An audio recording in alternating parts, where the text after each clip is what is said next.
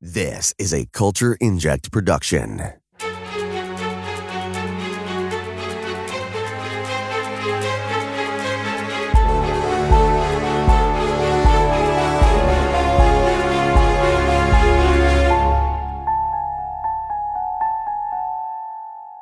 Welcome back to all of our listeners. I'm Laura, and uh, yeah, welcome back to the, another Nevers podcast. Uh, in case you've missed us and you've forgotten about us, here's a little bit about the podcast. You uh, can stream the Nevers podcast on Apple Podcast, Google Podcasts, Spotify, Amazon Music, YouTube, and anywhere else that you can stream podcasts. You can visit our website, hbothenevers.com. You can also find us on Facebook, Twitter, Instagram, and YouTube at HBO The Nevers. And if you have any comments, questions, uh, topic suggestions, anything, you can send those all over to the Nevers podcast at gmail.com. Just want to give another massive thank you to all of our listeners for your support and reviews, all the letters that you send us. It's really great to know that you're enjoying our show. So thanks. Today's discussion, we're doing something a little bit different. So we are discussing the Galanthi, and I won't be going it alone either. Joining me is Jason C. Marshall. Jason will be sitting in for Chirag while he's away.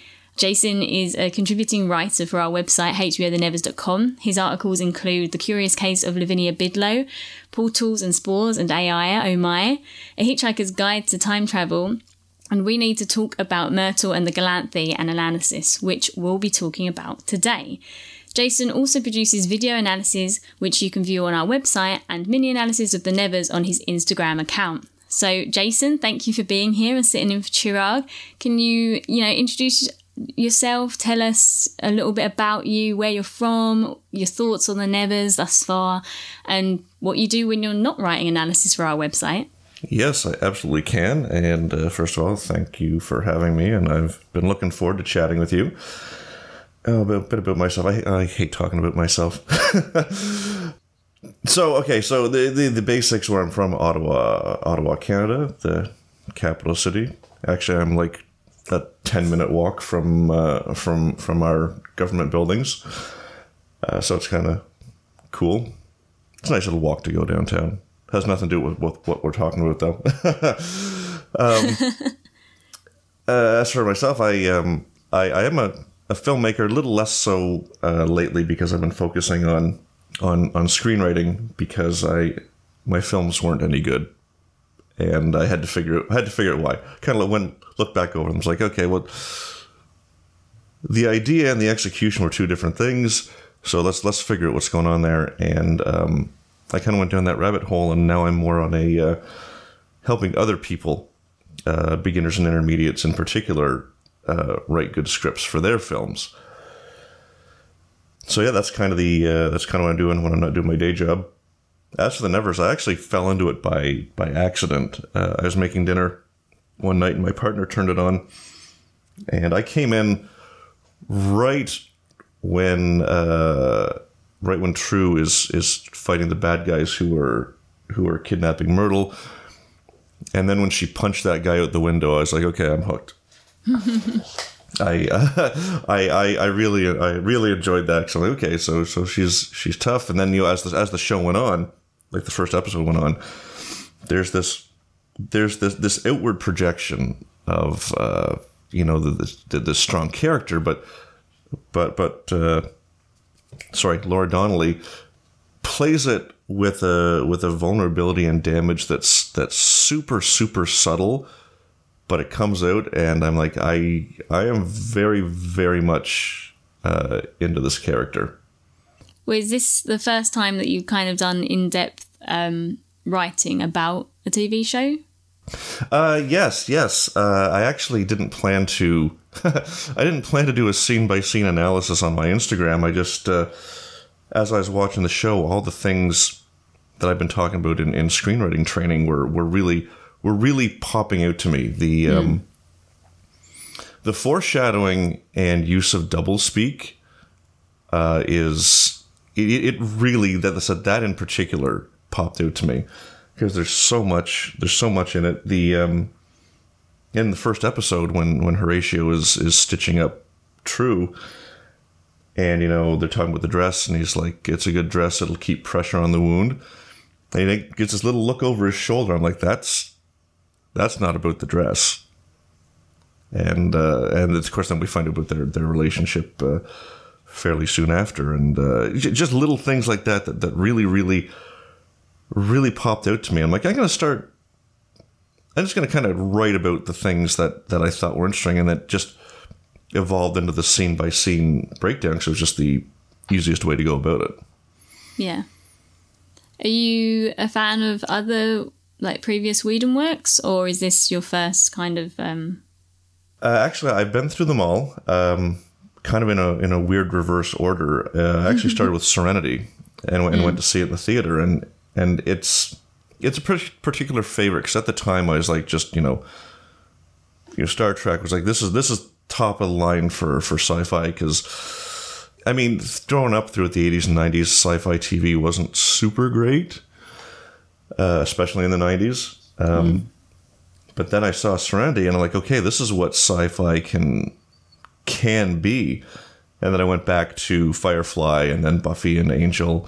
And uh, honestly, I haven't been, I wasn't super into Dollhouse or, or Agents of S.H.I.E.L.D., but. Uh, but definitely the, the Firefly and Serenity are kind of kind of top of my top of my Whedon fan list.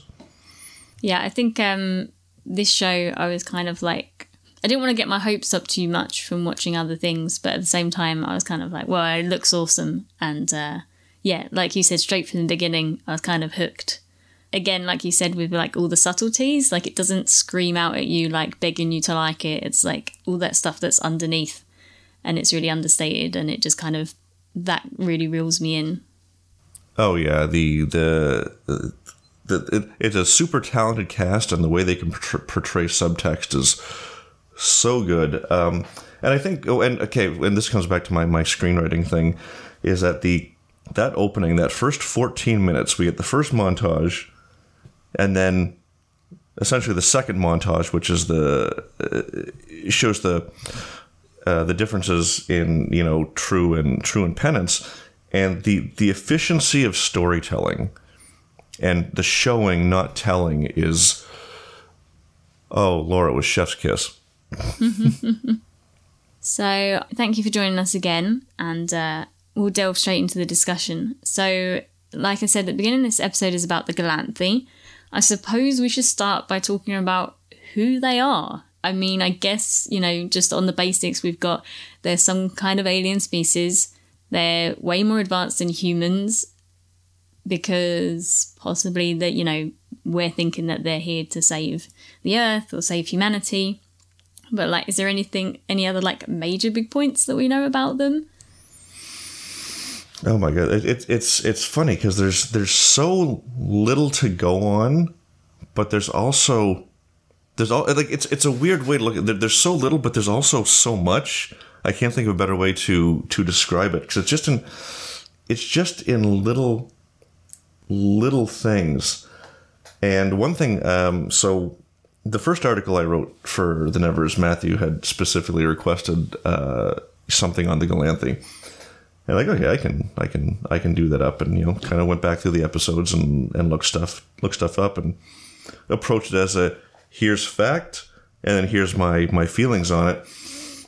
But I'm I'm and um, in the video I did that's going to go up with this, I actually talk about something I missed, and that was uh, Lucy's elephant brooch. Because it was so in episode two it was so prominently featured, and in in good television they don't focus on something if it's not important or pay off later.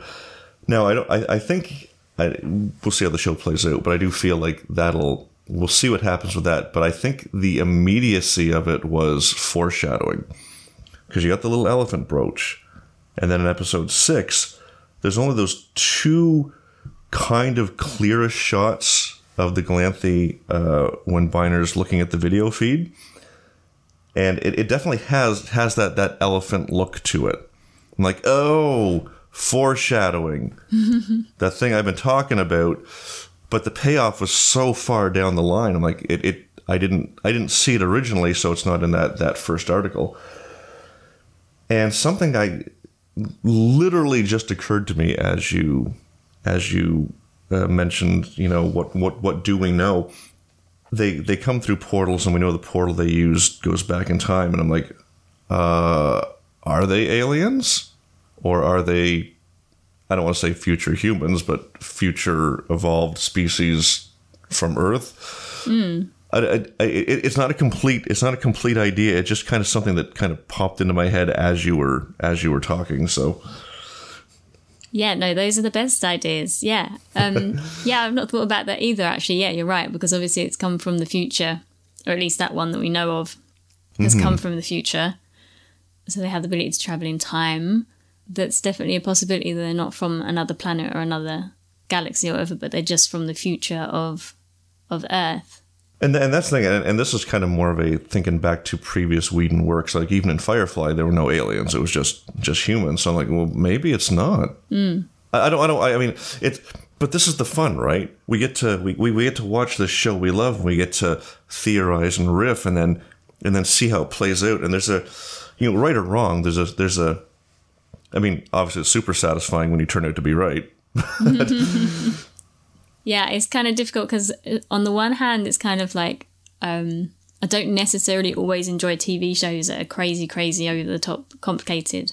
And I have mentioned uh, in the podcast before that a lot of the time when time travel gets involved, um, depending on how it's used, I lose interest because uh, I don't like shows when they kind of like, oh, here's a whole season of stuff that you've watched and invested yourself in, and then we're going to throw in some time travel and kind of make all of that redundant um, and not necessary to the story anymore because we've we've just kind of erased it all from that from our timeline.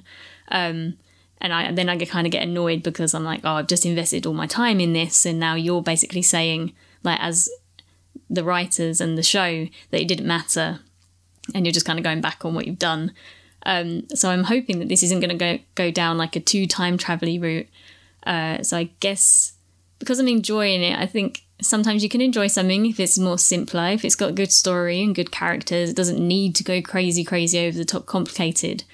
So half of me is like not wanting to delve too deep into it, but the other half is like you just can't stop thinking about it and thinking about all the possibilities while we're waiting for the next season to come. Oh my god, I am I am with you there. There's uh, yeah, and like anything anything that writers come up with later, like I said, you, you do a time travel thing. It's like, oh well, we're gonna we're gonna basically rewrite everything we did. It's like, well, there's no stakes then. yeah. Like everything you've established is kind of pointless, and and if they can just go fix it with you know the the magical time machine or the magical repair device or whatever whatever the thing is in a given show, it's like, well, it's hard to get invested if there's if you can just you know with the flick of a switch fix it as it were. Yep. Yeah, I think well that's always a worry. Um I think with Horatio his ability is not like um it's not like super super healing. It's him using you know, his know how as a doctor to literally stitch people back together. Um because when like instantly when you give someone a healing ability, it's kind of like, oh well, none of the characters are gonna die because as long as they get back to him quick enough, you know, they'll be okay. That that's an excellent point. It, it's something I thought about, but yeah, when whenever he's fi- whenever he's working on someone, he's literally doing hand motions, and Yeah. that, that first time was true, right? You see, you see, you see the wound closing up like it's being stitching stitched, but he talks about uh, he talks about you know be careful, you know you could you know like don't pull your stitches, like don't get be too active, or you know be careful for infection. So it's not it's not perfect, but it's it, it- yeah, that's a that's a very very nice touch. That's a that's a good catch. Yeah, because I think if, and for me personally, if I'm watching a show and I, like an action show like this with, um, you know, a lot of fights and a lot of action where people are hating each other and they're gonna there's gonna be murder and stuff. Like if you if you genuinely think that none of the characters, none of the main cast are ever gonna die, and there's no stakes, I, I just kind of get a bit bored because yeah, it's kind of like what is the point of watching a high action show if you don't think any of the characters are ever gonna die? Um, like if you genuinely think the writers aren't brave enough to, to kill off their own characters, and that's one of the things from previous Whedon shows is that they'd always kind of been brave enough to to get rid of some of their high profile characters. So Oh yeah, exactly. That's why. I mean, I, I know there was some some debate I saw online about you know killing Mary so early. I'm like, yeah, but you need to because we need to know that these people aren't safe. Mm. Even in numbers, they're they're not safe, and you can say it, and you can have them say it to each other, but unless you demonstrate it, the, the it, it's hard to it's hard to feel it as an audience member. So back to Galanthi, you know, Yes. we just kind of touched on where where they're from, whether you know we're not 100 percent sure. Are they from the future, another galaxy? You know, Earth, just down the line. But um, you know, I guess if they're not, if they if they're from another galaxy or another dimension, how how did they learn about humans on Earth, and also why why would they venture? Because I guess for me, the first question when they like in that sixth episode, we first learn about them. It's what are their motives, and did they really come, um, like Nita says, to you know to help save Earth and, and save humans and pass on all this like future technology? Or is there an ulterior motive? Because even between that one singular Galanthi that's come back to the Victorian times to help or seemingly help, to all of the other Galanthi, we don't know, you know, if the Galanthi is like a population of a far distant planet or galaxy, if they all get along and they all have the same beliefs, or if just a few of them have separated to come and find other planets and supposedly help. You know, there's so many there's so many questions still. Yeah, the um, in uh, so I just wrote the, an article about Myrtle, which which took me forever because I couldn't. I knew I wanted to say things about Myrtle, but I couldn't. I couldn't find my way in is the best way to describe it. And then it kind of kind of hit me there last weekend, and you know, after like a month of trying to figure it out, I knocked it out in like an hour. um, but one of the things one of the things that, that that popped into my my head as I was doing is that I and I could be way off base here. But looking at the Galanthi and looking at the story, I feel like it's possible that the Galanthi character was influenced, like its development was influenced by the Vorlons from from Babylon Five, because there are some parallels to it. And this this is when you're asking how they learned of our existence in in Babylon Five. If you're not familiar, the Vorlons are an, an older race, and they, they they basically stayed behind to help the younger younger races. Uh, you know, humans and uh, uh, Minbari, and but they stay behind. Uh, there's a visual, like visually, they the Galanthi in its kind of glowing blue state looks like a Vorlon. It out of its encounter suit. You know, the Vorlons they make mention that they can break off pieces of their consciousness and and basically implant them in people and kind of you know see and hear what's going on out there which there could be a connection to the spores in that case because we know that you know mary's mary was the voice of the galanthi so there has to be some sort of you know telepathic might be the best word for it connection to them. Um so it kind of bundles up the two questions how do they learn about us and what do they want i would like to believe that as far as their wants that to take them at their word. I, I don't think there's there's been narratively wise there's been nothing to show us that they're they're being untrue. They're just like, hey, you guys done screwed up. We're here to help you out of this mess. But um, I mean, you're a genre fan. Do you think I'm I'm like way off base here, or Um, no, I think my my first instinct was that yeah, they're just here to help. I'm wondering how far the show is going to go into delving in to like the Galanthi backstory, as it were. Um, Like I don't know whether they're going to do, you know, of the next six episodes, it's going to be um, similar to Dollhouse, where they'll have five episodes really just based back where we are, and then the last episode looking more to that future or if it's kind of all coming into one now because obviously everybody's aware of the Galanthi and it's going to be just very highly focused on on this Galanthi here and you know cracking it open and kind of reconnecting with all of that. Um, so it'd be interesting to see in these next six episodes how um, how much contact like is made to to this Galanthi, whether it be through Myrtle or you know through it actually kind of coming back out of its little stasis pod type thing, as it were. Yeah. And whether also, I'm kind of worried that it's just going to die. Um, that whatever Dr. Hague and Bidlow are doing, that it's, yeah, it's just before we find anything out anytime soon, that something's going to happen. I mean.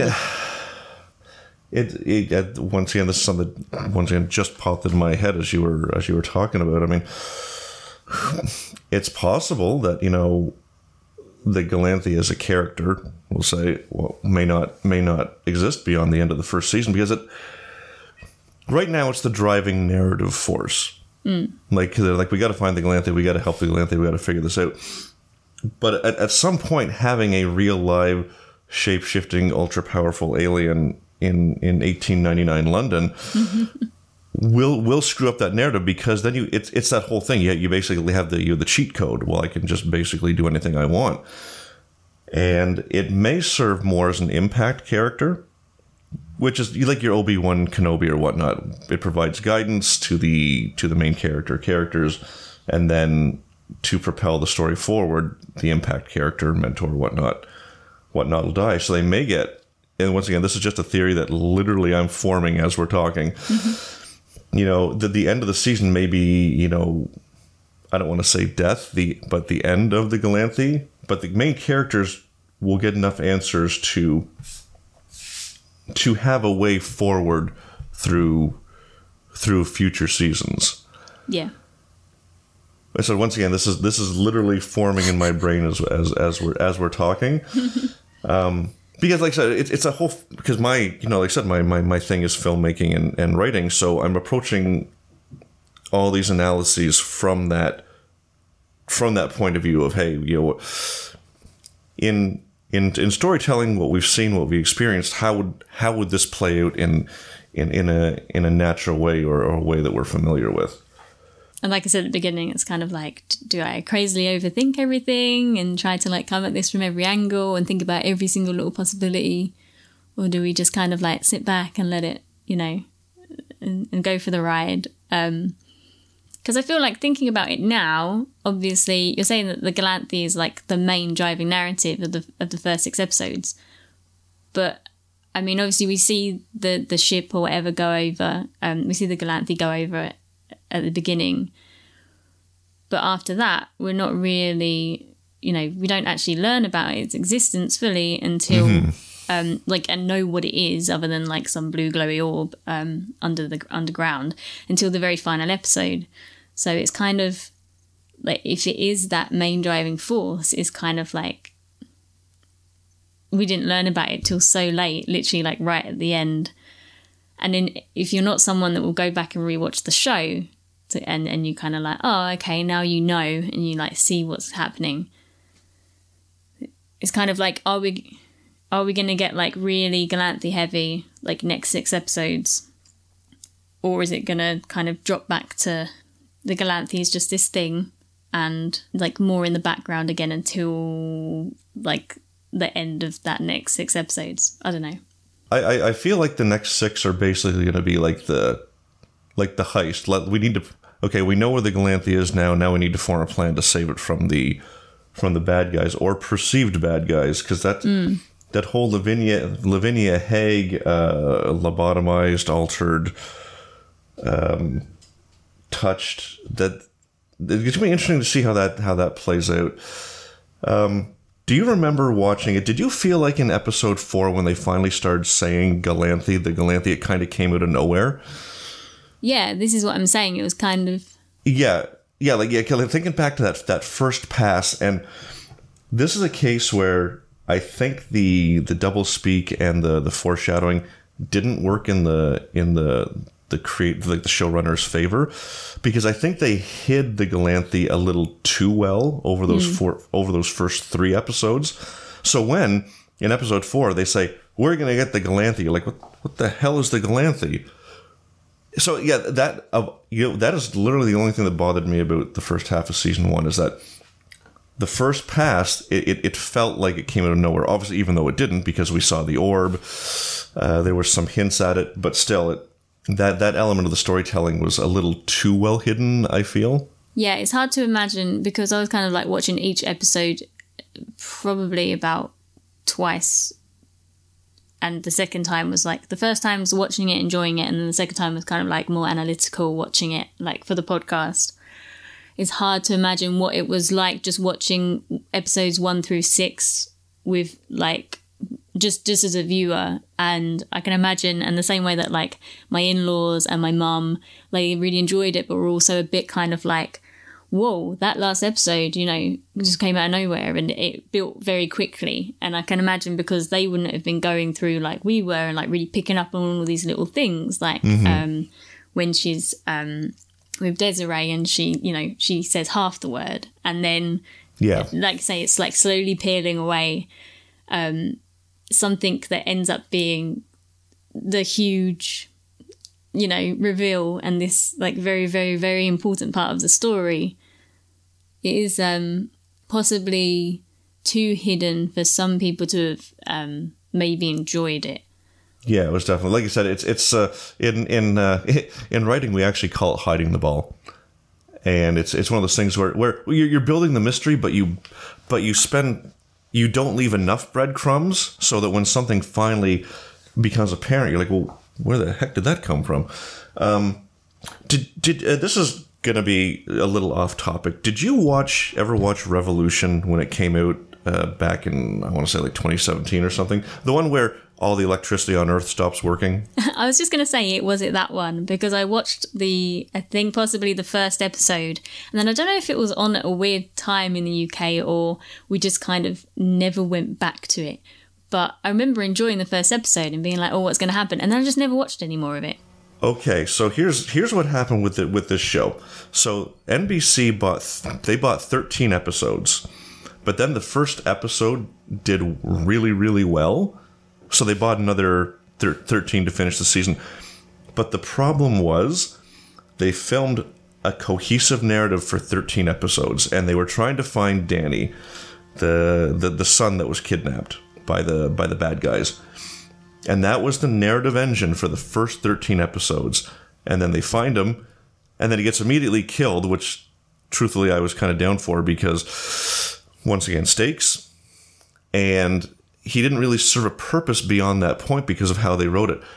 But the problem was that they got these extra 13 episodes and the show kind of fell apart because they didn't have they didn't develop enough to fall back on and the reason I bring that up is that that's kind of where I'm at with season 1A and, and 1B of The Nevers. So we have the Galanthi as, this this driving narrative, right? So that, that that's kind of the whole thing with, with like what is it, where is it, we have to find it. Of course, you build this other mystery like you know the the the, the, the touched and the spores and, and all that stuff. With this big narrative break and the change in, in, in leadership at the top, are they going to stick to this original plan they developed for the when they originally had 10 episodes? Because clearly based on everything we've seen they've mapped everything out in, in extreme detail. But because they changed it from 10 episodes to 12 episodes with a split in the middle how is that going to affect the storytelling? And fingers crossed they just expanded on their their original plans and kept all this depth and subtext they've had so far to get to the end of the season. And I hope it doesn't fall apart in the second half of the season like like Revolution did. Revolution was on a network show where there's a lot of we know there's a lot of interference. I'm hoping that the Nevers being on HBO, they've been given the freedom to to tell their tell their story as they as they see fit without too much interference. Yeah, see, I'm kind of like not sure because I was really kind of confused with the whole um like having a two part season with like such a big break in the middle. It just doesn't happen. Like it happens in anime. You get like the first half of the season, then you get a little break um, often for the holidays or whatever, and then you get like the second half of the season. Um, and anime is also split up very much. Um, if it's like a long 24 episode anime, your first 12 episodes is like a story from A to B, and then your second half of the season is like another little chunk of story from A to B. Whereas if if you're expecting like the Nevers, so like are we expecting the Nevers? We've reached a goal. kind of at the end of episode six, right? We've gone from like one to six, and we had like some form of cohesive um, journey where we've come to an end. It is a, a you know cliffhangery, but it is also kind of closed, um, kind of neat little ending for a season, if it were. But now we're gonna have like mm-hmm. season one part B instead of just going to like a season two. So then, yeah, because I like, is it going to be if they get like picked up again and it becomes like a successful show? The next season, season two, will just be like twelve straight episodes because they'll be given the budget for mm-hmm. that. Because yeah, having like two six part episode, like it, it is kind of strange as a viewer to not just think of it as a season, like a whole mm-hmm. season. Um, because then it's like, oh, now we need like almost a whole new like little journey for this next six episodes. Um, is it gonna is it gonna Yeah, is it gonna rein in at all and kind of come back to that? You know, we're regathering our forces. They're all in one group now. It's gonna like rein in and be a bit kind of like treading the water and then build again, or are we gonna pick straight up from this like? We're all here, we're together, and it's going to be like go, go, go from from the very first episode.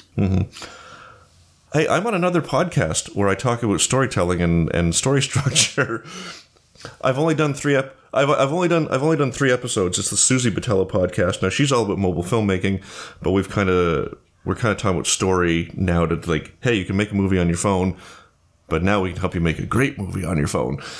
In storytelling, the the midpoint, which is uh, the the, the midpoint, obviously, it's it's that it's that that big action piece in the moment of a movie you know where you know the, the good guys win or the good guys lose or whatnot. And it once again this is this is stuff that's kind of coming to me through our through our talking. We might be okay for the second half of season two because what we've literally just had is the midpoint of the season. And you once again in movies you have the midpoint which is either a false victory or false defeat because what happens in the midpoint will impact what happens about you know two thirds of the way through the movie, or in this case, two thirds of the way through the season. So I want to say this is a, even though they didn't save the Galanthi, we have a victory. They got to it, and True got some answers, and we got more questions. But everything that's that happened in that midpoint is going to impact everything that follows it for the second half of the season. Looking at the first half of the season, narratively, it follows the same structure as a movie. So logically, the second half will follow the same structure where you have, you know, you raise the stakes, and you know the bad guys step it up, and then you know you have a that that moment or two where everything is lost, and like how are we going to recover from this? And then they then they regroup and come up with a plan and and, and beat the bad guy. The the long and short of that is that this mid season break, although extremely long, I think from a, a good storytelling standpoint, uh, I think we're going to get some really good pay. I don't know what they're going to be, but I think we're going to get some good payoffs in the second half of the season. There's so many unanswered questions about the Galanthi that really you need to kind of talk about the show as a just as a whole to kind of try and wrap your head around where it's going to go and what the Galanthi are going to mean. But when I interviewed um, Amy Manson, and she she seems really psyched for whatever's going to happen uh, in the second second half.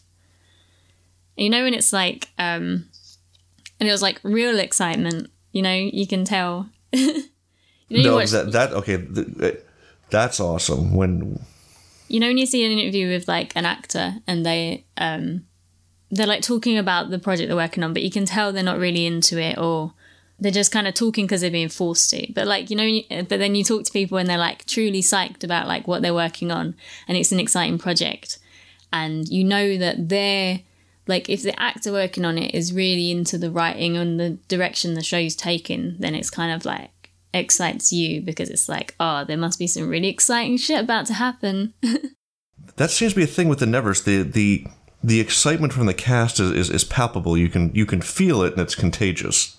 Yeah, I think it's definitely. Um, so I'm looking forward to the next six. In terms of the Galanthi, so like, what do they want? What are they doing? So my first instinct, yep, they're here to help. Um, where, wherever they've come from, they've they've come to help. Um, and then it's kind of like, so did they? They've really tried to help in that future, right? They, they they've tried to help because of global warming or whatever's you know all all all, all the stuff we did. all that stuff. um, and because of humanity and what it's like, you know, it, it they failed in the future. And then you get this lone Galanthi that's like, well, I'm going to take this shot. Here's a window. Here's an opening. Mm-hmm. I'm going to take this shot to go back and try and fix it earlier. When in a time when humans don't have as much power, because if you think about in Victorian times, humans haven't got as much power to fight against um, to fight against stuff, right? Like in the future that they were in, you know, you're talking like nuclear warfare, whatever technology the humans have got in the future to fight back against the Galanthi who are, we think, trying to help them. Whereas in Victorian times, they've not got that. You know, they're, they're it's a time where they can really uh, influence better and try and change the world at a much earlier date. Yeah, then that that was one of the kind of the the the, the big things I did in my my first uh, my first article, the the Galanthi analysis uh, over on the website, and it's the um, uh, because it's it's the when they're in the future, you know, they're they're true, uh, not true. Sorry, I mean Zephyr. I mean, I guess they're all the same character, but uh, Zephyr and Knitter are looking at all this stuff, and there's the and there's the butterflies, you know, with all the other stuff. I'm like, okay, well, it's the butterfly effect. They need to go back to a point where small changes will have huge impacts over the course of the timeline. Um, and yeah, so so basically, like, I mean, from a you know from a relative standpoint, you know, humanity is is weaker as it as it were. I mean, technologically, but this is also right before the you know right before you know the 20th century where we where we as humans really turned turned it on as it were and just started you know making stuff and pumping out greenhouse gases and wars and all the stuff. So the yeah you're right. The the um, the choice of of where they where they went makes uh, makes makes a lot of sense. Yeah that that that display case in the future. Yeah I spent a lot of paused moments on that oh exactly. And, and that, that's the thing with the show. Pay attention to the cutaways. When characters are talking and they cut away to what looks like a random shot, like in the first episode where where you know Myrtle brings the dress in, and her and Horatio and True are talking, and then they cut away to Myrtle opening a fan, like a little hand fan for what seems like no reason at all. But but then when True's having the uh, her little PTSD episode in uh, in the theater, um, the first shot is a is an audience member opening a fan very loudly. Uh, so yeah, like I said, it's the pay attention because it's all there. They've done such a good job of, of, of showing it. Yeah, I mean this this leads us as well to um, like I'm really hoping that it's not. I don't know what your view is on the like so the other big theories, uh, not necessarily pertaining to the Galanthi, but just the show as a whole, is the whole um, like simulation thing. So for like me, again, like like uh, time travel ruins things sometimes. It would be a real shame for me personally if it was like, oh, this is just a simulation of some kind, or. I'm I'm with you hundred percent because if it's a, if it's a simulation, that is stupid. I mean, I, I trying to use you know gentle terms, but if if it's a simulation, there's no stakes. But once again, this is this is my feeling from a from a narrative narrative perspective based on everything they've shown us, there's no. Yes, they've talked about sim strips and and simulations, but but beyond referencing them and binary using them, there's no there's no hard hitting evidence to to say we're they're in a simulation because based on how the first six unfolded we have an established story and if they did think there was an assimilation, or pardon me if it was meant to be in a simulation there would be hints or foreshadowing of it much much earlier. So I, I, I think we're pretty safe in that that's not that's not a concern and i really really hope it's not a concern because but it is interesting that they have they have this case full of things from the victorian era. So the doctor whoever is working with the galanthi is clearly interested in this era was the doctor working with the galanthi in a way that they knew that the galanthi could travel back in time and that this was like a possible plan, you know, for them to go back and do this. And they were like researching where when when is best the best point to go back. And were they looking at particular people? Because if these are like records of real people's lives and our, our main cast back in the Victorian era, they would have all had very different um, lives, right, than what's happening right now. Um, you know, Amalia would have died, and that was the end of her story. And then, you know, everybody else would have had a different story. Was it like a conscious effort, possibly, and a plan between the Doctor and the Galanthi? that if everything went wrong in current times, the Galanthi would go back and particular particularly to these people because they'd figured out this will be like their best place and their best shot to do it. that's actually that, that's actually my my my firm belief in in this in the series. And actually, I, I think the next time we talk, we're going to talk about my probably talk about the second article I wrote, um, and that's where I kind of go into my my theories my theories on that that yeah the, the this the, the this this station this research lab they found it was always the plan. Like okay where there's the clan yeah excuse me the Galanthi can can make can can or well I guess the Galanthi can make portals but I guess in this case the satellites made the portals. Like when Byner's on the computer he activates something and like then the little graphic shows up. Um but yeah I think that because it, it, it feels like. Did you ever watch Travelers? No. It was a. I think it was on Showtime. I'm not sure. Basically, it's the it, it's a very similar idea that people from the future transport their consciousness back to the past, and they've used, but like when the past being like you know our present, and they've used things like you know all these records from social media and whatnot to know who to who to uh, transfer themselves into. I only watched like I only watched like half of the first season, so I'm not not super up on it.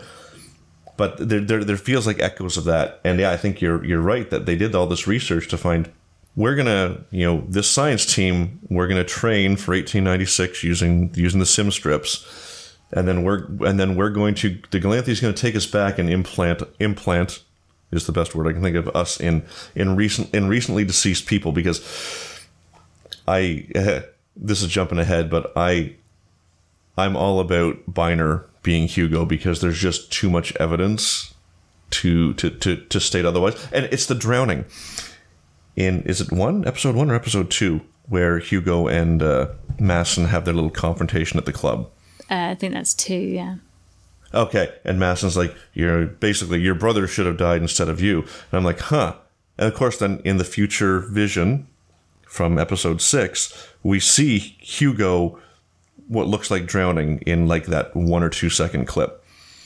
And I'm like, oh, I, I wonder, I wonder if Hugo and his brother were both supposed to have died when they were when they were swimming. And then you know the Galanthi's like, oh, I'm going to put Byner in in this guy. Yeah, so there, there there's there's really like when you really look at there's a lot of evidence for that. But uh, uh yeah, I know. I think you're you're absolutely right. This was this was the plan. We looked at records. We did training. We were we were going to go back. Then of course the PDC kills kills the kills the all the the lab the the scientists. And then it's like, okay, well, uh, well, we're out of time, so I got to figure something out. I'm going to scoop these people up who are still alive and take them with me. So why then do we think the Galanthi um, what I know we touched on earlier that you think that the you know there could possibly be future humans or future Earthlings of some kind, but um, have they specifically chosen to help help Earth and help humans? Do we think that they've got they're traveling around the galaxy or the universe helping everyone, or do we think this is a particular cause for whatever reason? That is a big question. Yo, jeez. I hadn't even thought of the bigger implications beyond, you know, like, hey, it's, you know, they're like, hey, look at these these humans are in trouble. Let, let's help them out. But I mean, could the Galanthi be a much bigger uh, element on the galactic stage, as it were? It's possible.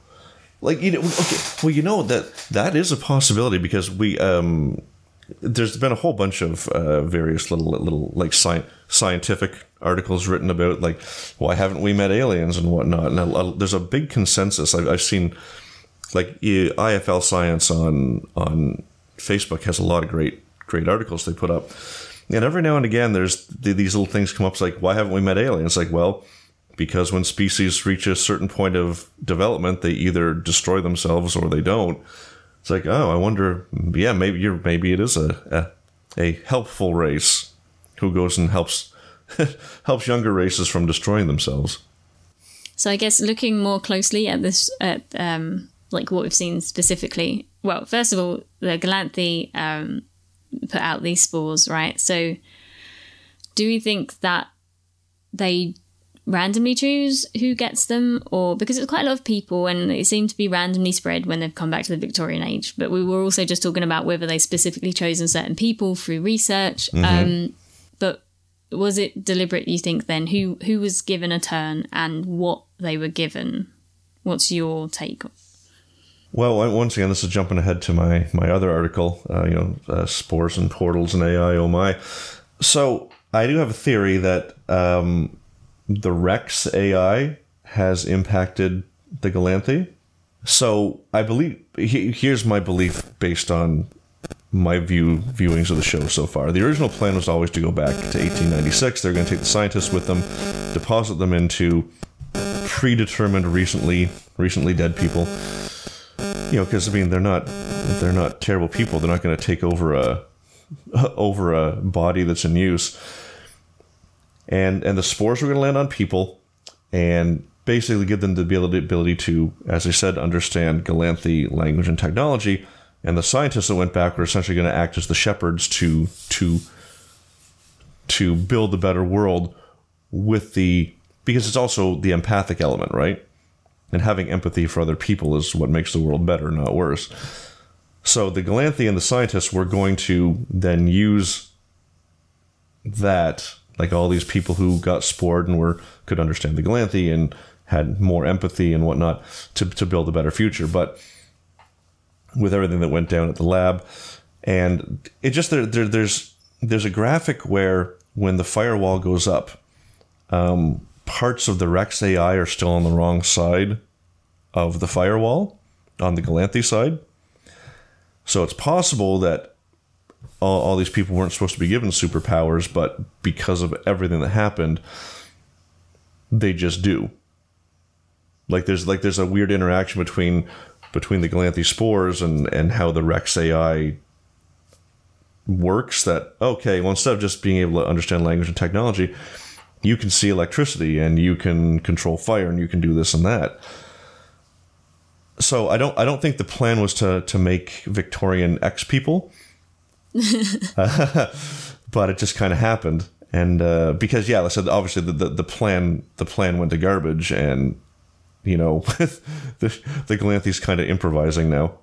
Um, I mean, before talking with you and thinking about this whole, yeah, the science lab in the future, and it seems like it may have been planned by the scientists to go back to particular people. I would have thought that it was just random, like who got it, um, who got the spores. Mm-hmm. I didn't think it was random what what turn they get. I think it's directly uh, correlating to yeah, well, you know, yeah, okay, yeah. So their yeah, personality I, I, and yes. things about them. I'm with you on that, absolutely. So yeah, yeah. I, I, think it, it's like a two way thing. Like, you know, the spore lands and it has its its you know whatever programming it has, but then it kind of jives with with the individual, and yeah, so like, yeah, because I feel like you know, uh, Lucy felt weak and she wanted to be strong, and um, and uh, who's the tall one? Primrose. She she she was little and she wanted to be big and you know that the interpretation of big was giant versus adult. yeah, I do think yeah the ter- the turns are great. I think um and I just had this thought. So when Amalia, who we now know Zephyr, reaches the Galanthi underground, she obviously has a bit of like a moment, and then we have the whole moment with the the the big flash forward where she's seemingly seeing lots and lots of clips of like quite far in the future, right? And then eventually Myrtle. But so that's like um do you think that's the Galanthi, the Galanthi like energy, sup- like supercharging her turn? And another question is if she controls her anxiety in the near future, you know, with, Mm-hmm. with now letting go of all this, her friends, family know, you know, who she is, what she is, and she's got this best friend who Mm-hmm. trusts her. Um, if if she can kind of control her anxiety, do we think that she will have more control and she will be able to see further into the future? And uh, yeah, this just, just popped into my head randomly. Actually, and what when you saying that made me think of something else. So this this is why I love these conversations because see we're, we're, we're riffing and, and, and you know the ideas are flowing. Um, you might be right because so Lucy always wears the gloves, right? Because she she can't control her powers. But in that scene where she's fighting True, she touches crates and she touches the the pendant and she touches things with her bare hand and doesn't destroy them. So you're Yeah. I think that I think that's a hint that they can all get control of their power. And yeah, if, if Amalia and if Amalia can can kind of get a handle on these on these ripples and and have some maybe not measure control over what she sees, but when she sees, like like like like it doesn't just happen at random intervals. She can you concentrate and and and and, and make it happen versus it just happening to her. Um, that's uh, that's a possibility. Oh, and something else I thought of is in that montage she sees some of Molly's memories, and and I'm wondering how that's going to play out. Like is is you know is Molly still in there? In some in there. in some fashion, or is it just you know, hey, here's you're in this body. I think you're ready to see some some of their experiences to better. I don't know. I, I don't have any. Yeah, I got nothing there. I just think it's interesting that they, that they showed it, but that but that fits into my theory about Biner being true because someone I was talking to someone online, and they're like, "Yeah, but Biner can't be Hugo because Hugo has all his own memories." But then we see in that montage the Galanthi giving Zephyr Molly's memories. So Yeah. I'm I, so I'm wondering if, if if that's the connection there. I mean, time will tell, but uh, something I just thought about is that uh, the big big thing is people. Anyone who does think that Biner is in Hugo thinks their belief is that Biner believes he's just in a simulation. In episode six, when the riot happens, you notice he hits his temple, eh? When he when uh, he gets knocked over and he hits his temple, you know, right where right where he puts the sim strips Yep.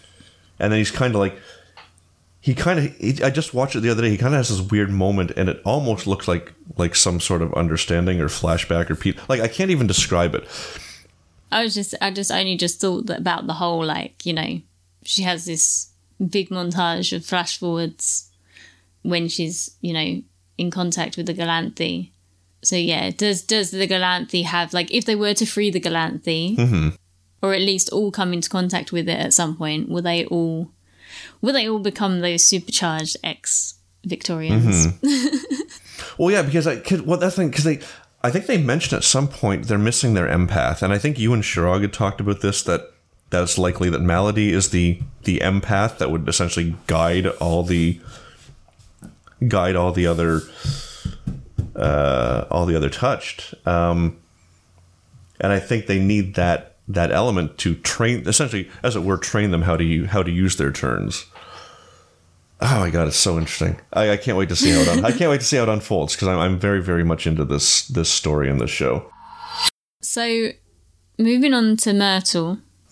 Um, so Myrtle's got a close connection with the Galanthi because she's the only one that understood their language, which which is huge, right?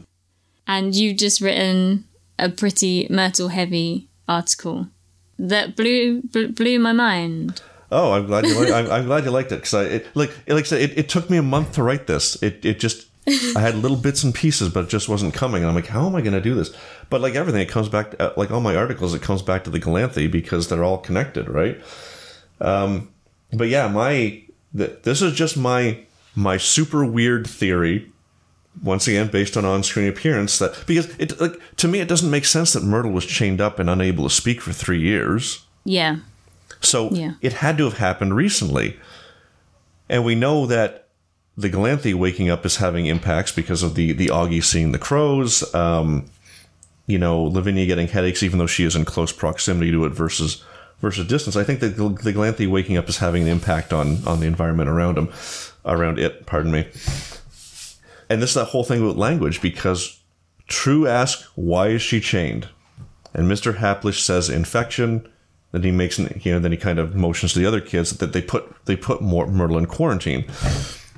Well, I, I can't, I just can't reconcile in my mind that she has been in quarantine in her family home for three years. It, it just doesn't make any sense to me. So my theory is that she was, we didn't see it because we only focused on the main characters in the, in the montage.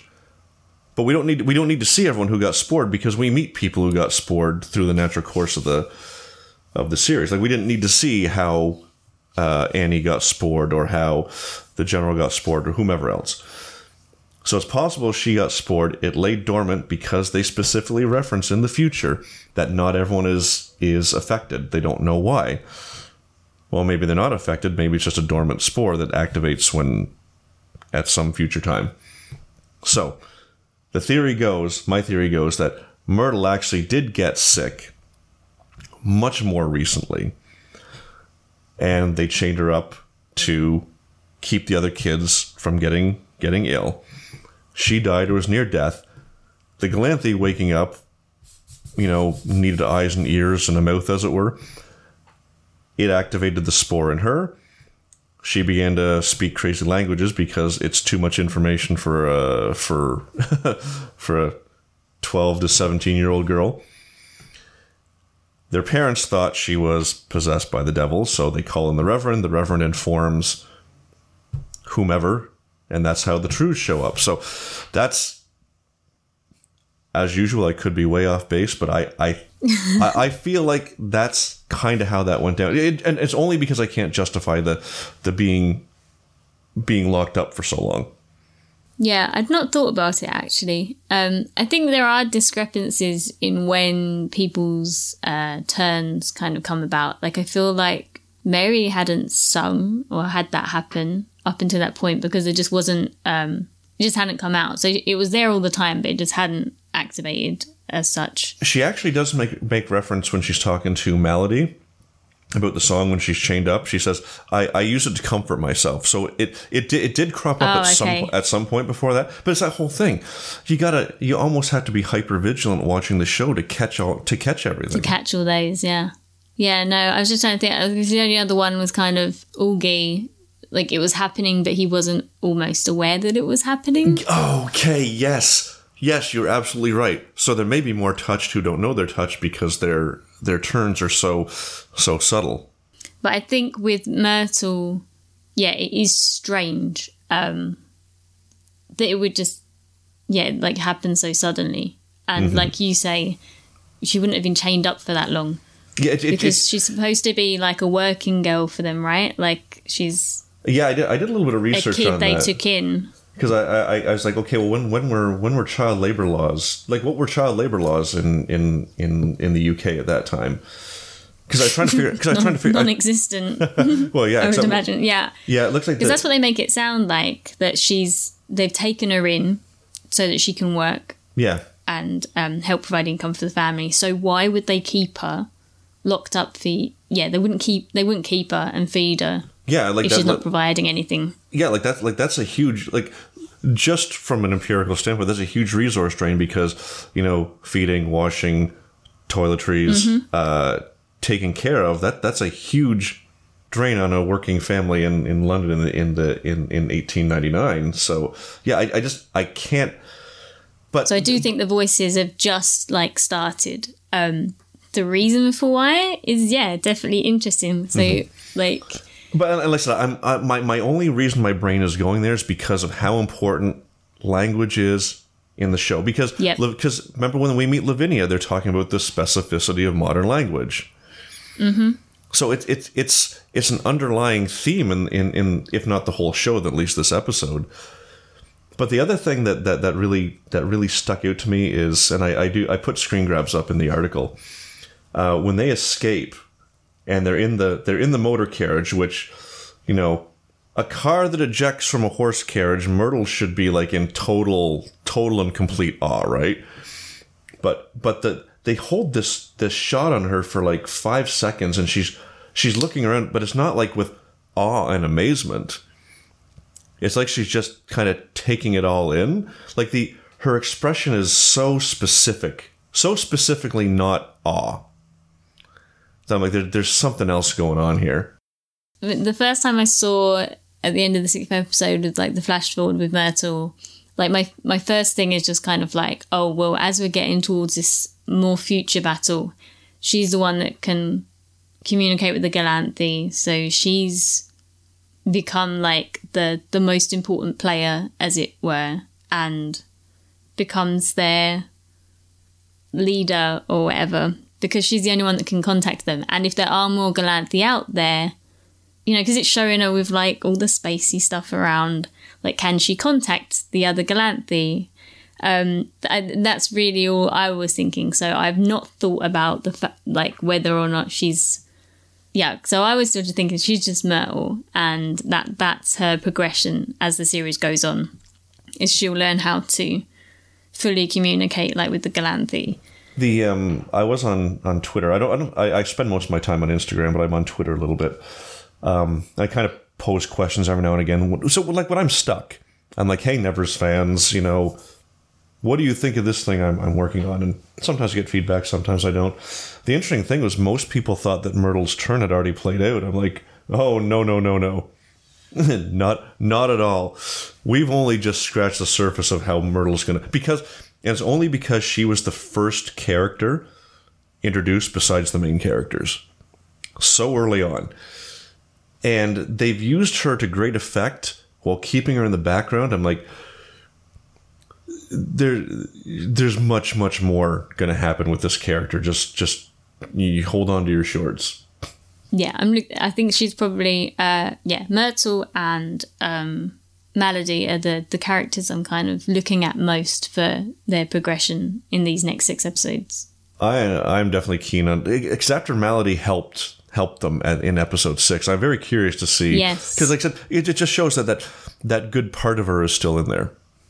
See, I'm hoping that her power isn't that her turn is not to take in pain, but it should be to take in any any emotion. Mm-hmm. Um, like empathically from around her. And it's just because she's been through so much pain that that's how she channels it.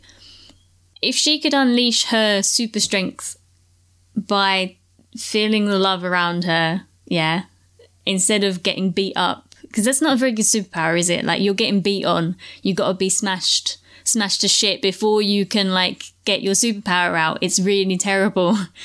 But if you could empathically take in the energy of like love and the support around you from like the group you're with and turn that into super strength, then that's a good that's a good power.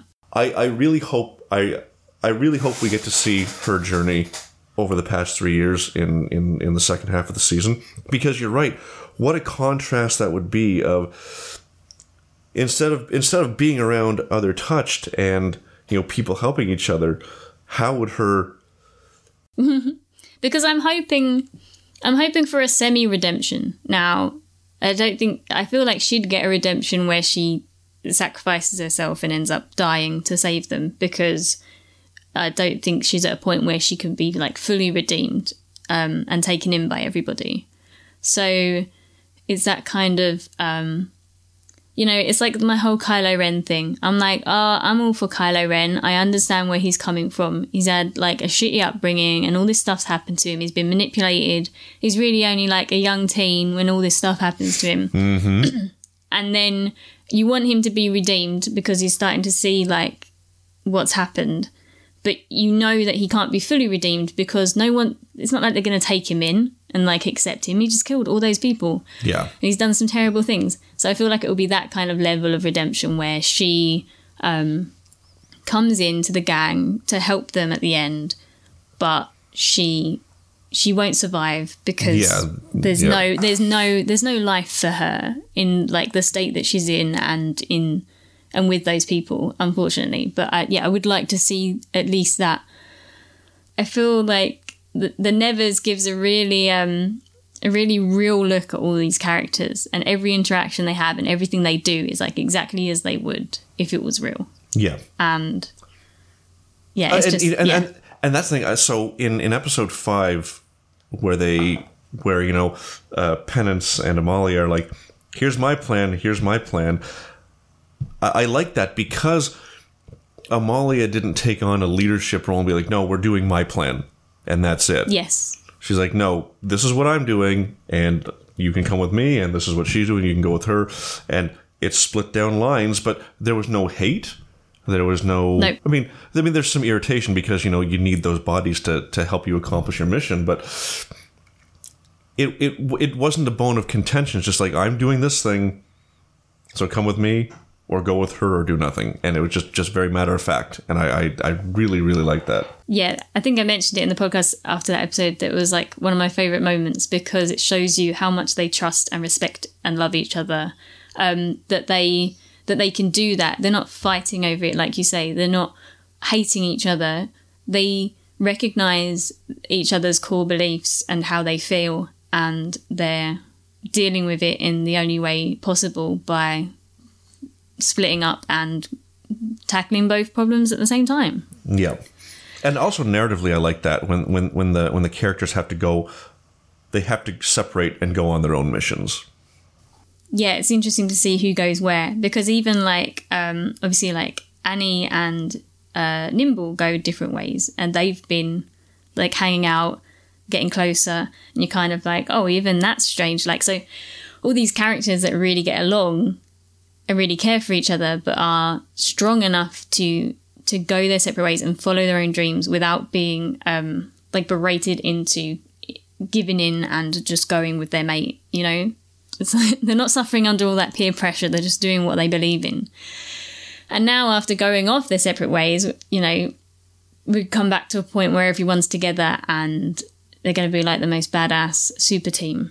Oh, exactly. I know that uh, I saw someone on one of the socials had asked like, what was with the ending of episode episode six, where the where the where the balloon inflates and flies off. I'm like, that's it doesn't mean anything beyond the the characters are together again and they're con- we're going to end on a light note because the whole episode was so heavy right that hey we're back together and we're stronger now than they were before now let's end on a you know a little little joke just to just to set the mood going forward But also, I did mention, I don't think anyone else knows, but I was like, oh, like the balloon thing, like a vessel, is called a Zephyr. Like an old oh style. uh, oh um a zephyr or a zeppelin Um, well, a Zeppelin is also, but Zephyr is a word for it. So only, Oh, really? and I only knew this because in Disneyland in California, Mm-hmm. They have a ride called the Flying Zephyrs, and you're in you're in like this boat type thing that's got the balloon or whatever on it, and it goes around and it flies. So I always thought that a Zeppelin type thing was called a Zephyr. Also, there's the Red Hot Chili Pepper song that says "Fly away on my Zephyr." okay Yeah.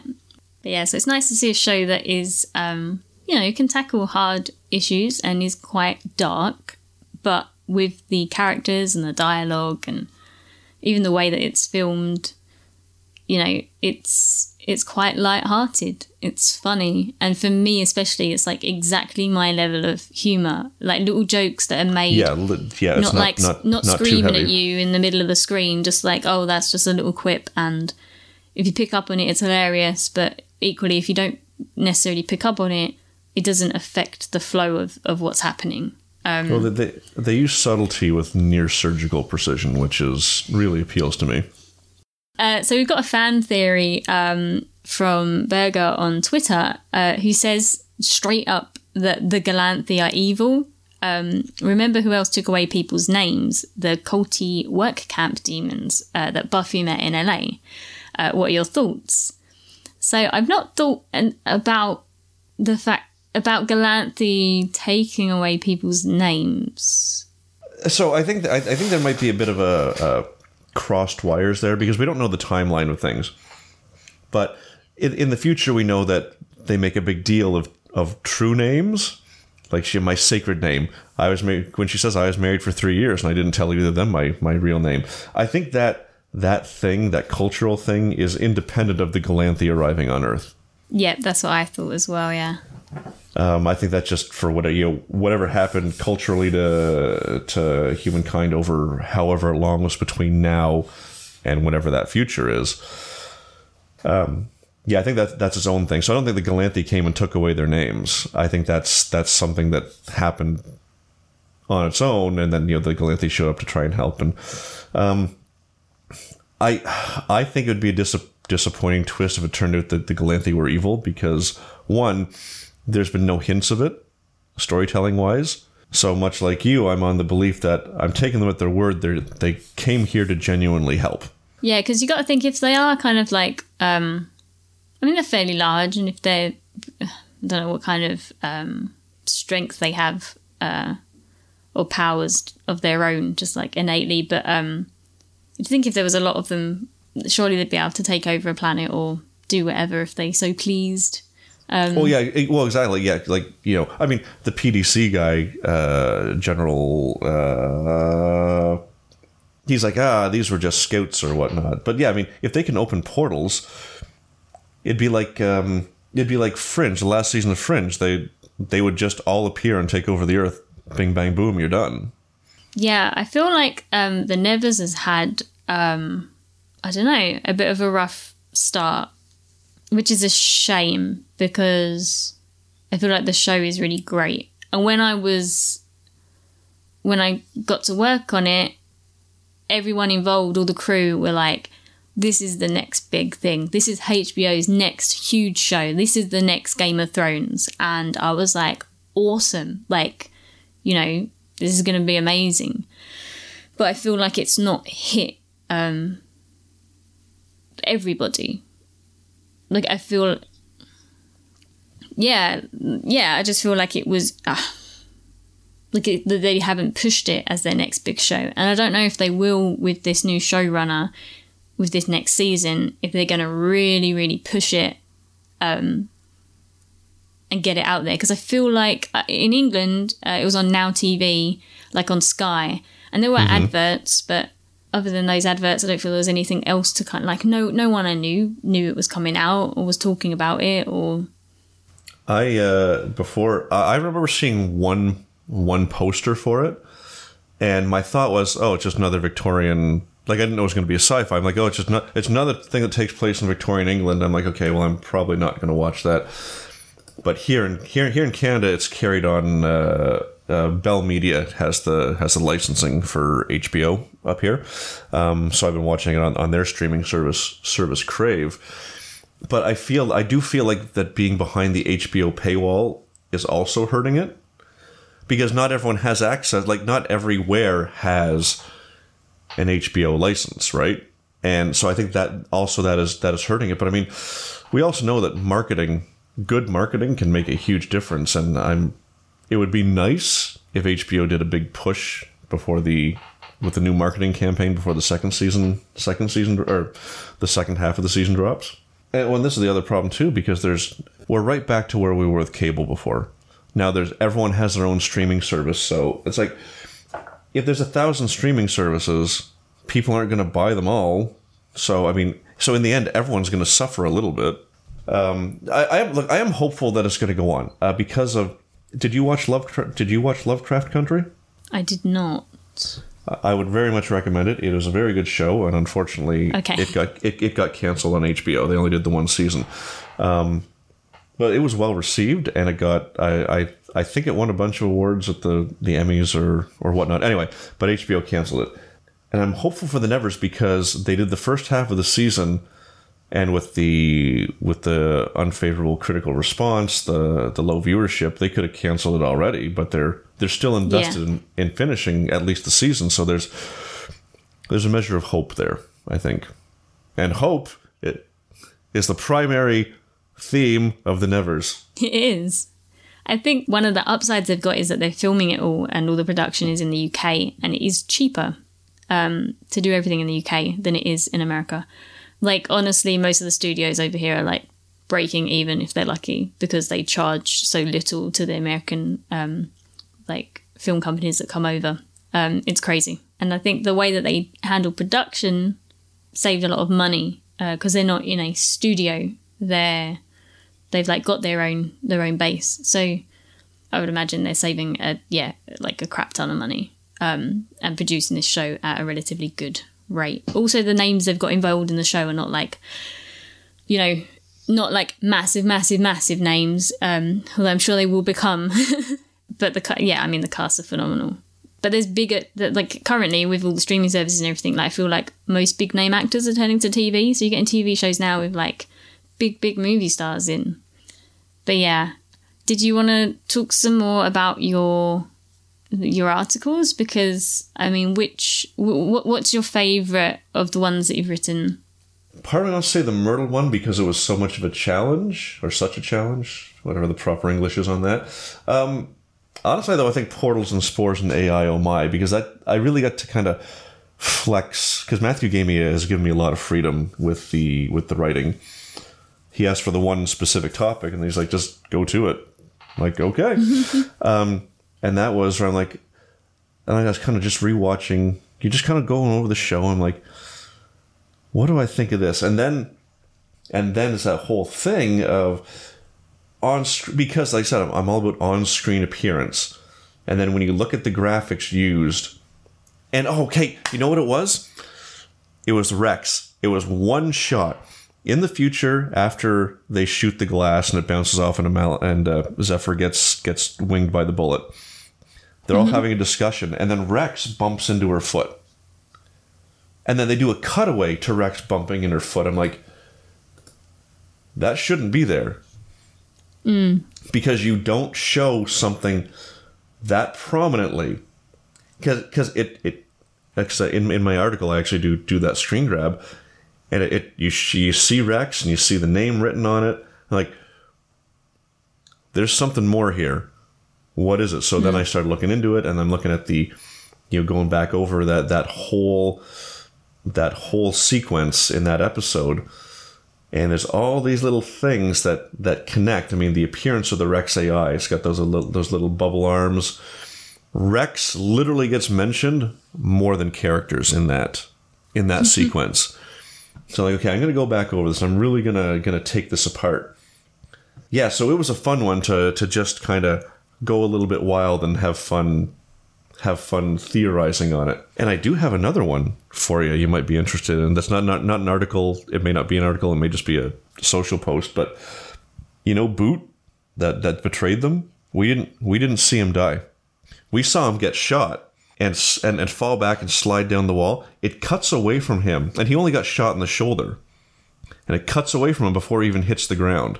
I bet that guy. I bet that guy's still alive and in the past, because there were five there were five scientists because um, I was able to do a count. And who was left alive? Uh, Zephyr, the PDC general. Hit. Why do I want to call him Herringbone? Jesus. Um, uh, Byner, the Crescent, who we haven't. I I don't even know where he is in the series. There's, there's like he's the only one I haven't been able to find hints of. And I thought Rex, the AI, went back, but I think just that had an impact on the Galanthi. I think that boot is one of the bad guys, and I don't think I I, I have I am 100% confident that Massen is Massen. Like he's not he's he's he is that's he's the person he's supposed to be. But I wonder if the bigger king I feel like I feel like Boot could be the bigger king. And it's only because of the the intensity in both of their eyes. That's the that's the only thing I'm going on because Boot, like the the care the, the actor who played him, has those really really intense eyes, right? So yeah, so um, I got a little sidetracked, but yeah, Portals and Spores is kind of my my favorite one to write so far because I just kind of got to absolute freedom to just investigate and throw my theories up there. So articles and now videos. So your first video is going to be published uh, actually the same day as um, as this episode is released. Uh, can you tell us a little bit about it? Yeah, this is um, this is kind of it, it, I, I threw it out there to Matthew and he was all for it because I was curious about the the engagement of video versus versus text articles. I know I read somewhere that that um, blog posts like these days blog posts don't do as well relative to their to their video counterparts. So like you know, well let me um, let me let me let me make a video, like turn these articles into into video, and and see how it works because like some people just don't have time to you know they don't have time to sit down and read, uh, or they just they just you know reading a blog post just doesn't just doesn't do it for them. Like um, like for example, me, I like video because I, I audio visual really speaks to me. Um, so I'm like, well, wh- well, why don't we see if we can we can turn this one piece of content into more than one piece? So I'm like, well, let me let, let me let me do some let me do some video and uh, and we'll we'll put it up and, and, and see if people see if people people like that. So yeah, it's basically it's a it's a variation on the article, but I've added a couple things that I like. I mentioned the the brooch that I didn't I didn't pick up on before. So the so a couple so it's not it's it's not like a cut and paste like I just turned on a video camera and, and read the article. No, it's it's I've added some added some clips and some some additional things that have come to my my mind later. So it's it's still its its own thing, but the it's based in the the information presented in the in the article, and uh, I will probably do that moving forward. And you know, and then you and I can potentially discuss discuss at the same time. So it just more ways to to share information for ideally for for fans of this podcast to to engage with us us further. Yeah, I think I do most of my kind of like I mostly read stuff online just because it's like when I'm sitting and I've got a moment. My brother, he's a gamer, and my friend who's a gamer as well. So when they're at their PC and they're gaming, they've always got like another window open with uh, some kind of video Right. You know whoever they're following online doing a review of something or just talking about whatever and yeah, like, yeah, yeah. Like I said, it's just the the idea is just to make this more more accessible because because uh, you know you've you've been doing good work over here, and and I think we need more fans to come over and, and check it out. if anyone wants to like share their thoughts and like start discussions of their own and start talking crazy theories like we have you can head over to the website um, to the tavern which is basically like our forum so you can all start chatting and engaging with each other and yeah talking random theories I, I actually uh, I've actually just started this. Um, the because I realize not everyone's on Twitter or not Twitter, pardon me, uh, Instagram, and I do have that character limit, uh, so I can I have to be very very very choosy with my words when I'm doing doing the scene breakdowns. So I just I just posted my very first one over in the over in the tavern. So because so I'm basically taking my Instagram posts and I'm going to start moving them, migrating them over there, where I can kind of get a little bit more in depth and. Uh, hopefully some people you know who will come will come over and check that out. Um, the very the very first one uh, is just my thoughts on on the opening montage, just like when I was like, "Hey, this is really efficient storytelling." it's nice to have a place as well because with Instagram, like you don't always necessarily like check in and go to your pages that you follow. So like unless you like catch it as you're like you know scrolling through that day, it's like easy to miss stuff sometimes. Um, so it's nice to have you know a dedicated place where people can go and like read your thoughts and talk to each other. It's, it's just more central. Like, I mean, because I, I imagine the idea is that, hey, Nevers fans, come over and check out HBOTheNevers.com because this is where all the stuff is that we're doing, and you can engage with us and you can engage with with other fans um, in one central location. Uh, so I'm, I'm definitely, my plan is to get more active over there uh, as well. And um, yeah, it's a good site. There's a lot. There's there's a lot here to go through. I was kind of overwhelmed the first time I I checked it out because I found you guys. Because you know what happened is I'd uh, I found the Nevers and then I found your podcast. So I uh, it was one of the few times I actually listened at work because I really wanted to hear what you guys had to say. Now I haven't gone. I've only recently started going back all the way to the beginning, but I started with with episode one where you and Strog were talking about that. So I've been so I've been listening to you, uh, you and and him and and whatnot uh, for several months, I guess. Yeah, it's been a while now. I mean, this has nothing to do with anything. It just, hey, I found you guys after I found the Nevers, and I hope other fans do too, because it's. And I, and I understand. Uh, I think early on uh, there was some conversation about this podcast versus the the official one, and then the and the official one feels like a dessert. Like it just a couple people, hey, let's laugh and talk with the show, like have a good time together and, and interview the and have a ch- have a quick chat with the uh, with the stars. But it doesn't have the doesn't have the depth that this one does, and and that's what what what drew me into to this podcast. And and now I'm talking on it, which is super cool because I didn't think that was going to happen. Yeah, and yeah, it's nice to hear. Um, I mean, like you say, it's not like a competition between like the official podcast and ours, but it, it's nice. You know, they are very different, and you know, it's nice that people. A lot of people have said that they prefer ours because it is like ours is like just a couple fans nerding out and like delving deep into what's going on. Um, Yeah, and exactly. the official one, like you said, is more like a, you know, obviously they've got access to the actors and like in a much more direct way, like being right Yeah. there and uh, and just kind of having a laugh. yeah, I would, I would describe describe very much as a, as a dessert where this is a meal, Yeah. if that makes sense. So I guess finishing up here, I had a final thought. So talking about like where we think the Galanthi is going to go in the next um, half of the season, or even in later seasons.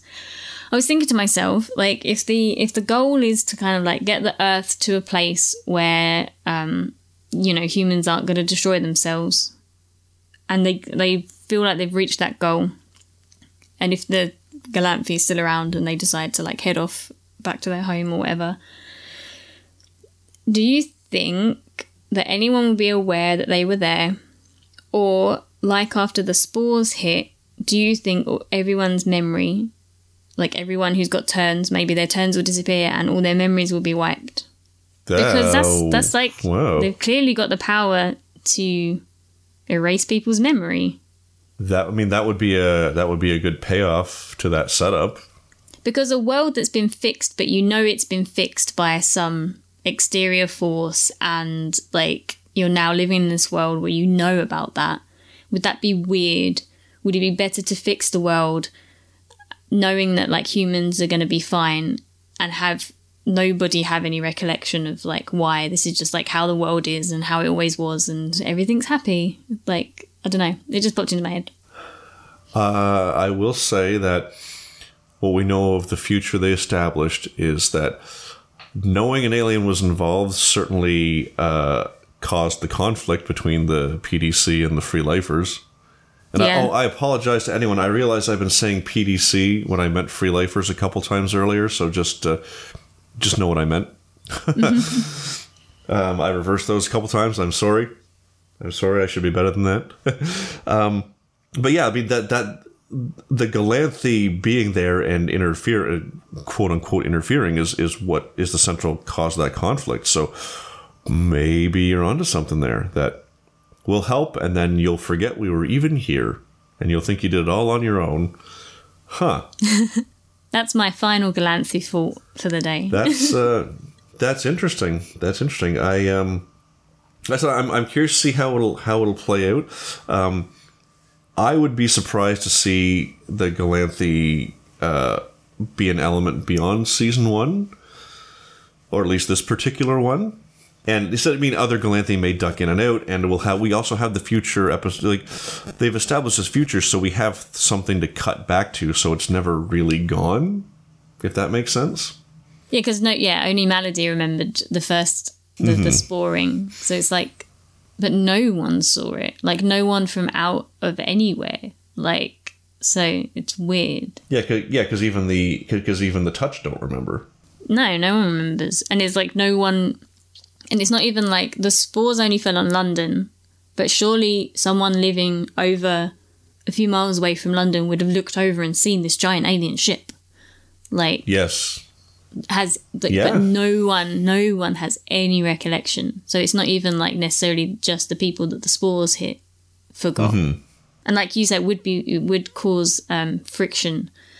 I mean at the moment only the small crew of people know that the galanthi exists so if they manage to fix the world and it's only them then there's no reason to like you know no one else is going to know about it. But um yeah, also would it be nice if those people went back to like normal little lives and just forgot about everything that happened i, I, I don't know oh, it'll be interesting we'll- to see. It'd definitely we'll be interesting to see. And that's the best. Once again, like I said, that's the best part. We can discuss this, and then we get to see how our theories play out. And like right or right or wrong, it's still it's still a joy to to talk about it. I, I'm I'm I'm very curious. I, in particular, I'm curious to see how close or far I was because uh, uh, what can I say? Like validation.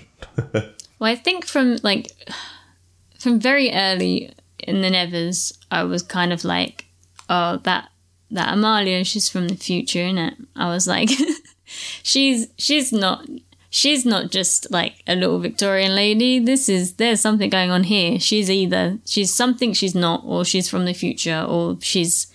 And then as the episodes were going on, and she kept mentioning I'm not from here. Um, you know, and very this is right from the very beginning. She's dropping these little lines like that. I was like, oh, 100 percent. So I'm glad that like, I'm glad that I got my my payoff with that, and I was like, ah, cool. I was right because. well, uh, well, the best part too is is because it's it's they didn't hit you over the head with a sledgehammer with it. It just No. little little little snippets, just enough to be what hmm what And the other bit I liked was when yeah when when it's Mary's song and you see it in Myrtle's face. I was like, you see it, you see that she's she's hearing what they're saying. And for me, I was worried that it was like something really bad, like um, you're all gonna die, or you know something like that. But you know the shock the shock wasn't because she was hearing something horrific. It was just because she was hearing something when nobody else was. I will say things I liked is that, that same episode when you know they they've translated it and they they tell they tell uh, True and Penance and and True has that moment where she where she breaks down like that that was impactful. But I will say my my favorite episode in the first six is is six and in particularly uh, Molly's story. And I'm not afraid to say that I choke up a little bit because it's you have done a fantastic job of setting up these characters and then in something like six or ten minutes you tell their story about how the world just ground this bright hopeful young woman to, to friggin' dust. And it's, it's very sad. And i enjoy It's- it. Yeah, it's very nicely done. I was just gonna say that I feel like the structure of the show and the way it is so subtle and understated, and the way that it kind of pulls you in and out, doesn't you know throw it in your face. And even in the very last episode, we're given something that's like crazy out there, that with the like chapters, and yeah as a viewer, you're kind of like, what's going on? But Oh yeah, exactly. I, I love that. I, I, I, I don't. I how do I want to say it? I feel glad I'm not the only person who's like, "Am I watching the wrong show? Did they did they upload the wrong thing to this?" I did that. I did that. and and then it, and you, you know what? It's it, it's it's a little jarring, but because like I said, the structure of the episode makes it, it it's very very satisfying. Because we get to meet the true Zephyr, Claudia Black. So you don't you don't hire someone like that then never revisit the future in future episodes. So yeah, I think that's all of our Galanthi talk. Um, I'm sure we could talk for many, many hours more about the Galanthi and everything else, including Batman and Star Wars. And I think so. I think so for sure. but um, I guess we should kind of wrap up our first um, conversation together. And I mean, you know, that's it for for this episode. But I need to say a massive thank you uh, to everyone who's listening, and I need to say a massive thank you to Jason. You know, thank you so much for joining me today. It was a pleasure. Where can our listeners find you if they want to follow you online, Jason? Okay, I apologize because there's a lot more than I thought there were, but primarily I'm on Instagram. That that's kind of Instagram is where I hang out the most. Uh, that's at Jason C Marshall, and that's where I do my Nevers breakdowns and uh, and other other you know screenwriting related things. Um, Twitter a little less so, but I'm getting more active, and that's at Jason Marshall CA. I do movie reviews with some friends over at Zero Theory Media. That's where we do all our filmmaking stuff. And I'm also on the Susie on the SB SBP podcast, the Susie Batella podcast, which is all about mobile filmmaking and where we're specifically talking about story structure. And we're we're just getting into that now. Um, we kind of did the overview. Uh, we talk about acts, you know, the four act structure, because I don't like three acts. It just bothers me. Uh, and then we're going to start. Then we're going to start getting into the story beats, and then scenes, and character. We're basically going to break it all down, and we use examples. Um, I'm actually going to be using Wonder Woman and Serenity uh, as the examples, so, so that anyone following be like, okay, you're talking about you know the prologue beat, but what does that mean? So I was like, okay, well, the prologue is the opening. In Wonder Woman, it's this. In Serenity, it's this, et cetera, et cetera. And I, I, I think that's everything. I'm I'm always active, so if you you want to talk Galanthi or filmmaking or whatnot, just hit me up because I like to chat about all this stuff as as I guess now you're well aware. oh, I say, what about you? You're on you're on you're, you're on social, but not not quite as much as me. um, yeah, I'm not like super present on social. I have my Instagram, which is mostly just like nerdy things, f- new figurines that I buy. Um, it's, it's perfect. It's it's absolutely perfect. but um, that's yeah, Laura JP uh, one seven two one, which is also my Twitch name. I I changed it so it's the same. It was Paine, which is um, a character from Final Fantasy X Part Two that I've used okay. for like every game character that I've had since then, when I was like ten or whatever. But yeah, if you enjoyed the, the podcast, then uh, we would, of course, like it if you left us a positive review. Um, again, you can find us on Apple Podcasts, Google Podcasts, Stitcher, SoundCloud, Amazon Music Podcasts, YouTube, and wherever else you stream your podcasts. Um, for more Nevers related content, uh, you can find us on the web at hbothenevers.com. You can look at us on Facebook, Twitter, and Instagram at HBO The Nevers, and also at The Nevers Podcast. And the famous at the Nevers podcast without the A, um, because you know that wasn't available on Twitter, uh, much like your name, Jason. Any comments or questions, if you want to jump into the conversation, uh, you can send them to the Nevers podcast at gmail.com. And please, if you're you know you're listening and you're enjoying all of this content, you can also rate and review our podcast and help us reach more listeners. But yeah, until next time, you know, this has been the Nevers podcast. Thank you so much, Jason, again for joining us. Thank you for having me. But um, from us for now, that's goodbye from the Nevers podcast.